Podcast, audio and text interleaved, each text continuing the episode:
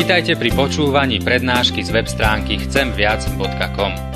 Portál chcemviac.com pre vás pripravilo slovenské evangelizačné stredisko. Nech vám táto prednáška poslúži na duchovný rast a múdru orientáciu v živote. Dajte ju do pozornosti aj iným. Pridajte si nás na Facebook alebo Twitter. Chcemviac.com. Viac ako dáva tento svet. Skloňme sa pred Božou tváru, bratia a sestry, a spolu so žalmistom takto sa modlíme. Zmiluj sa nado mnou, Bože, podľa svojej milosti. Pre svoje veľké milosrdenstvo zhľaď moje priestupky. Dokonale ma obmy z mojej viny. Očisť ma od môjho hriechu. Lebo som si vedomý svojich priestupkov a hriech môj predo mnou je stále. Amen. Milí bratia, milé sestry, budeme čítať z Božieho slova, ako ho nachádzame napísané v Evanieliu podľa Matúša v 5. kapitole, verše 23 až 24. Evanieliu podľa Matúša, 5. kapitola, 23 a 24. Ježiš povedal, keby si teda prinášal dar na oltár a tam by ti prišlo na um, že tvoj brat má niečo proti tebe, nechaj svoj dar tam pred oltárom a odíď. Najprv sa zmier s bratom a potom príď a obetuj svoj dar. Nech Pán Boh požehná aj tieto slova v našich životoch. Amen. Milí bratia, milé sestry, skrze vieru v Pána Ježiša Krista. Dnešný deň, na Veľký piatok, si pripomíname, ako sa Boh zmieril s človekom a umožnil tak aj nám zmieriť sa s ním. Pán Boh urobil ten ústretový krok k človeku. V pánovi Ježišovi sa stal jedným z nás, zobral na seba náš hriech a kvôli tomu vytrpel poníženie, potupu a dokonca i smrť.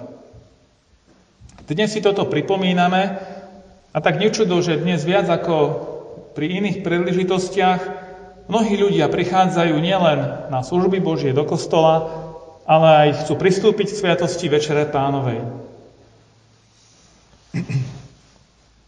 Predstavte si človeka, ktorý prichádza do chrámu, aby si dal do poriadku svoj vzťah s Bohom. A tu ho zastaví Ježiš a upozorní ho, že rovnako dôležitý je aj jeho vzťah k blížnym. Ako sa taký človek môže cítiť? Viete, ide do chrámu, a je zameraný na Pána Boha. A Pán Boh upozorňuje pozor, ale mne záleží aj na tom, ako je to vo vzťahu k tvojmu blížnemu. A tieto slova počuli ľudia, ktorí prichádzali k Ježišovi. Máme to zaznamenané, tieto slova v Matúšovom evaníliu mm, z tzv. kázni na hore. Aby sme lepšie porozumeli tomu, čo chcel Pán Ježiš povedať, tak si uvedomme, aká bola vtedajšia náboženská prax Židov. V židovskom náboženstve obete zohrávali veľmi dôležitú úlohu. Bol to pomerne komplikovaný a komplexný systém obetí. Pri rôznych príležitostiach rôzne významy mali tieto obete. Ale zjednodušene povedané môžeme povedať, že tento obetný systém pripomínal človeku, že Boh je svetý a človek hriešný. A že to nie je len tak prísť pred Pána Boha, ale že náš hriech niečo stojí. A naozaj doslova to tých ľudí niečo stálo. Aj finančne, pretože ako obete mohli priniesť len zdravé, bezchybné zviera. To najlepšie môžeme povedať. A keď ho nemali doma, museli si také kúpiť. A tak ich to niečo stálo. O tejto situácii hovorí pán Ježiš. Keď on zomrel na kríži ako ten, tá dokonalá obeď za náš hriech, tak tie chrámové obete v Jeruzaleme už prestali mať svoj význam. On, Ježiš, bol označený ako ten Boží baránok, ktorý sníma hriech sveta. A jeho obeď za náš hriech je jediná, postačujúca, dokonalá a úplná. K tomu netreba už nič pridávať. A tá situácia, o ktorej hovorí pán Ježiš, je práve tá, keď človek prichádza do chrámu a prináša tam svoj obetný dar, aby sa zmieril s Bohom. My dnes však už obetné dary do kostolov, pred oltár neprinášame, pretože tou obeťou bol Pán Ježiš Kristus. My prichádzame ako? Nie s obetným darom, ale v modlitbe, v pokore. Prosíme Pána Boha, aby nám odpustil náš hriech. Je to v niečom podobná situácia a v niečom iná. Odlišná je v tom, že my už tie obete neprinášame, pretože sa spoliehame na obeť pána Ježiša Krista. Avšak podobná situácia je v tom, že predstupujeme rovnako pred pána Boha, ako aj Židia vtedy. A to, čo by sme radi v tom stretnutí s Bohom prežili alebo dosiahli, je práve zmierenie s ním. Či už je to cez modlitbu, pokánia, alebo aj vo sviatosti Večere Pánovej, ktorej nás Pán Boh uistuje o tom, že nám odpustil náš hriech. A čo hovorí Pán Ježiš v takej situácii? Hovorí, že keď prichádzame k Nemu s prosbou o zmierenie v modlitbe, vo Večeri Pánovej a si spomenieme, že niekto má niečo proti nám, tak máme nechať modlitbu modlitbou, sviatosť sviatosťou a ísť a zmieriť sa so svojim blížnym. Sú to veľmi vážne slova. Dovolím si prečítať z takého moderného prekladu Biblie, aby sme si to takým sviežým spôsobom uvedomili, čo to znamená. Citujem. Ak dávaš do poriadku svoj vzťah k Bohu, no uvedomíš si, že máš s niekým nevyrovnaný vzťah, najprv si s ním všetko vyrovnaj a zmier sa s ním. Až potom predstúp pred Boha. Predstavte si človeka, že sa ide modliť, prichádza do kostola, alebo pristupuje k večeri pánovej a tu si zrazu uvedomí, že nie, že ja som sa previnil voči niekomu. Áno, aj to je dobré, keď si to uvedomíme a činíme z toho pokánia, prosíme druhého odpustenie. Ale tu je situácia, že keď si ja uvedomím, že niekto iný má niečo proti mne, Máme ísť za ním a pokúsiť sa o zmier. Nemecký výkladač Biblie Fritz Lineker píše k tomuto nasledovne. Citujem. Povinnosť zmieriť sa je dokonca tam, kde nie ja mám niečo proti druhému, ale kde ten druhý má niečo proti mne. Či som pritom vinný alebo nie, o tom Ježiš vôbec nediskutuje. Stačí, keď sa druhý hnevá a má voči mne horkosť. Aj vtedy mám ja ako prvý ísť k nemu a podať mu ruku na zmierenie. Toľko citát. Tá latka je položená veľmi vysoko. Dietrich Bonhoeffer, ktorý bol tiež nemeckým farárom, zahynul v koncentračnom tábore, napísal, keď vykladal tieto slova, nasledovné, tiež citujem. Boh sa nedá oddeliť od nášho brata. Nechce byť uctívaný tam, kde je náš brat zneúctený. A tiež napísal, tomu, kto sa usiluje o pravú bohoslužbu, zostáva len jediná cesta, cesta zmierenia s bratom. Kto pristupuje k slovu Božiemu a večeri pánovej s nezmiereným srdcom, príjma vlastné odsúdenie. Neviem to zakrývať, že tá cesta, ktorú nám tu predpisuje Ježiš, je veľmi ťažká. Sám o tom veľmi veľa uvažujem v súvislosti so svojím životom a so vzťahmi, v ktorých ja žijem. Táto cesta je spojená nielen s pokorením sa, ale dokonca aj s potupením. Ale keďže je to cesta, ktorá vedie ku Kristovi, tak je to cesta milosti. Čo zažil pán Ježiš? Čítali sme pred chvíľou v pašiach. A čítalo sa nám to tak normálne. Sme si už na to zvykli, že on sám bol pokorený a potupený. A pritom on bol úplne bez hriechu.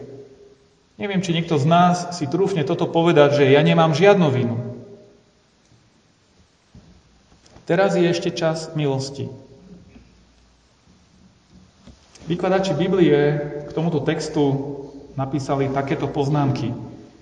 Narušenie našich medziľudských vzťahov môže byť prekážkou nášho vzťahu k Bohu. A tiež platí, že náš vzťah k druhým je zrkadlom nášho vzťahu k Bohu. Keď som toto čítal a premýšľal, som si uvedomil, že to je veľmi vážne. Ak ja nemám v poriadku vzťahy s druhými ľuďmi, tak to môže byť prekážkou môjho vzťahu k Bohu. Alebo inak poviem, ak mám pocit, že, mo, že moje modlitby Pán Boh nevypočúva, neodpovedá na ne, čo ak je to preto, že nie som ochotný dať do poriadku vzťah s druhým človekom? A Ridekre pokračuje, kým nemáš ujasnený vzťah k bratovi, dovtedy je všetko modlenie, čítanie Biblie i každá bohoslužba nielen bezvýznamná, ale dokonca prehrešením. Rozhovor, ktorým sa prekoná roztrpčenie alebo skalenie priateľských vzťahov, je pred Bohom dôležitejší ako bohoslužba a večera pánova. Viete, bratia a sestry, je to veľká milosť, že tu môžeme byť, že môžeme spoločne sa modliť, spievať Pánu Bohu, že môžeme e, počúvať Jeho slovo, že môžeme pristupovať k sviatosti. Ale Boh nám ukazuje, že to dôležitejšie alebo možno to, čo je dôle, rovnako dôležité ako to, čo sa deje tu, sa dohráva aj mimo tohto priestoru. Keď sa stretávame so svojimi blížnymi.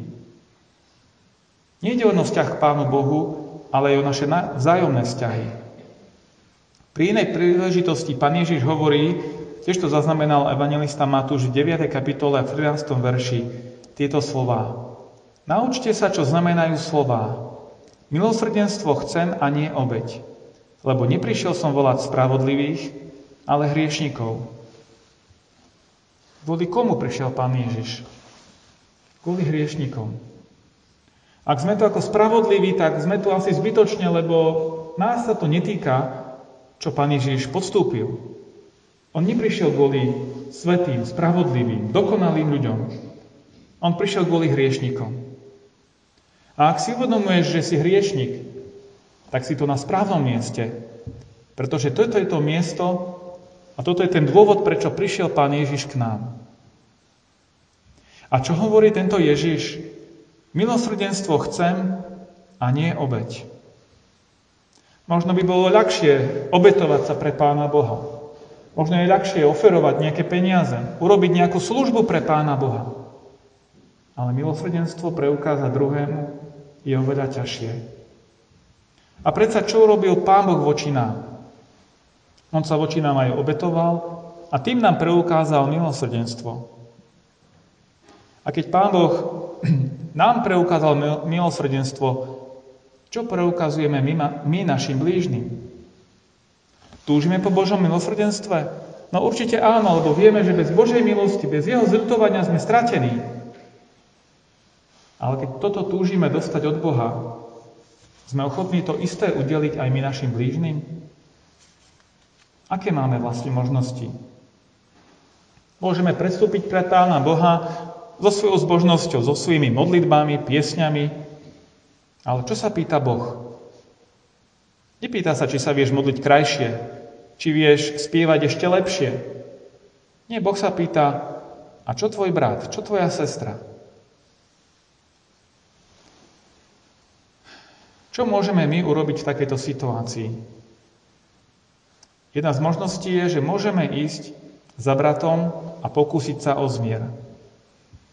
Isté je to ťažké, lebo keď ideme za druhým s prozbou alebo žiadosťou, že sa chceme zmieriť, tak to vyzerá, ako by sme si priznávali vinu, že my sme na vine. A keďže vieme, že nie sme na vine, ale ten druhý, to tak každý asi takto väčšinou vníma, tak potom prečo by som mal niečo priznávať, čo sa mne netýka? Ale to pán Ježiš vôbec nerieši, kto je na vine. On rieši to, že keď je niekde konflikt, tak urob to, čo môžeš urobiť, aby ten konflikt skončil. Ty urob to, čo môžeš urobiť a o ostatné sa nestaraj. To, čo urobí ten druhý človek, to je jeho zodpovednosť pred Bohom. Ale to, čo môžeš urobiť ty, to je tvoja zodpovednosť pred Bohom. Viete, bez ohľadu na to, čo urobí druhý človek, ja môžem odpustiť druhému. To môže urobiť každý. Ak však chceme zmierenie, tam treba, aby obidve strany chceli. A toto nie je celkom v našich rukách, pretože jediný človek, ktorého môžem nejako ovplyvniť, som iba ja sám. Toho druhého ničomu nutiť nemôžem. Ale Ježiš hovorí, že nestačí druhému odpustiť, ale ak si si vedomý, že on niečo má proti tebe, choď a zmier sa s ním. Skúsim to povedať tak prakticky, ako tomu rozumiem a ak sa v niečom mýlim, tak to skúmajte a napravte. Pán Ježiš, tak tomu rozumiem, hovorí, že ak sa ani nepokúsime o ten zmier, tak nadarmo prichádzame pred Pána Boha v modlitbe a prosíme ho o niečo. Ak sa o ten zmier pokúsime, a ten druhý o to nestojí, tak potom ja som urobil to, čo som mal spraviť. A mám zotrvať v tom odpustení. Ak z mojej strany je to v poriadku, tak áno, môžem predstúpiť pred Pána Boha. Ak však ignorujem to, čo nie je v poriadku, tak by som nemal brať nadarmo Božiu milosť. Milí bratia, milé sestry, to, čo Pán Ježiš tu pred nás stavia, je možno ten najťažší príkaz alebo najťažšia výzva, ktorú vôbec dal v Evaneliách. Keď si predstavím aj sám na sebe takú situáciu, však som ju tiež nieraz zažil, že by som mal ísť za tým druhým človekom a a nejak prosiť o odpustenie alebo navrhnúť nejaké zmierenie, tak človek má pritom pocit, že, že ide zomrieť. A naozaj niečo v nás zomiera. Naša hrdosť, naša pícha, naše ego. Pán Ježiš neváhal doslova fyzicky zomrieť kvôli nám. A tak keď zomrie v takej situácii kúsok nášho ja, tak to asi nie je na škodu, ale skôr na prospech. A môžeme tohto Ježiša, ktorý nás k tomu vyzýva, prosiť o tú silu, aby sme tento krok mohli urobiť. To nie je o pocitoch. Pocity v tejto situácii určite nie sú dobrým vodítkom, pretože naše pocity nám hovoria často opak toho, čo hovorí Ježiš. Tak sa skúsme riadiť nie tým, čo cítime, ale buďme poslušní tomu, čo hovorí Ježiš. A ak urobíme tento krok, a hovorím, netreba ho urobiť len raz, ale celý život pred nás kladie mnoho situácií, opakovane, kedy takéto kroky je potrebné urobiť. Tak keď to urobíme, objavíme úplne nové rozmery Božej milosti. A to prajem každému z nás, milí bratia a sestry. Nech Pán Boh vás v tomto bohato požehná. Amen.